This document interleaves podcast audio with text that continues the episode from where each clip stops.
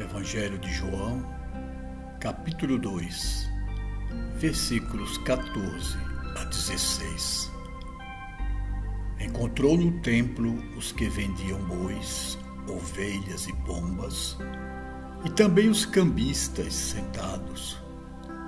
E tendo feito um chicote de cordéis, expulsou a todos do templo, as ovelhas e os bois, derramou pelo chão o dinheiro dos cambistas e virou as mesas. E disse aos que vendiam as pombas: Tirai daqui estas coisas, não façais da casa de meu pai uma casa de negócio. Meus amigos, tendo Jesus retornado do deserto da Judéia, na companhia de seus primeiros cinco discípulos, demorou-se pouco na Galiléia. Na época da Páscoa, sobe para Jerusalém e ali efetivamente inicia a sua vida pública com uma cena das mais fortes e também polêmicas na sua entrada no Templo de Jerusalém.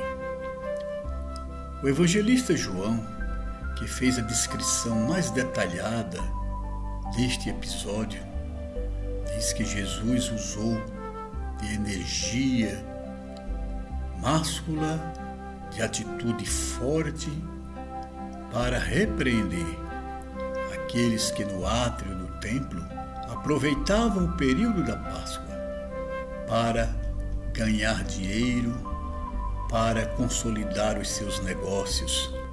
Há quem duvide desta passagem do Evangelho, dizendo que ela contradiz o perfil manso, humilde e amoroso de Jesus. Na verdade, quando nos desviamos para essa interpretação, esquecemos o fundamental no perfil de Jesus, a sua firmeza amorosa, a sua firmeza que dispensa a violência, mas não dispensa a energia. Jesus, como todo mestre, nos demonstrou a sua imensa capacidade de ter a ação apropriada às circunstâncias. É necessário, sim, que não confundamos a benevolência e a caridade com a leniência, com a cumplicidade com o erro, com a covardia e com a falta de iniciativa. Jesus não abre mão dos objetivos maiores de sua missão. Assim também aquele que segue os seus passos. Ele, em inúmeras vezes, ao se defrontar com as injustiças, e com a hipocrisia da elite dominante, foi duro, foi implacável.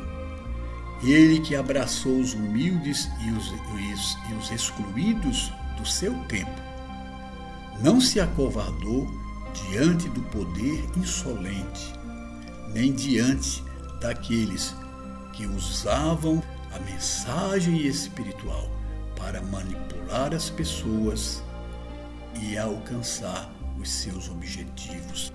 Que te parece Jesus? Vamos segui-lo?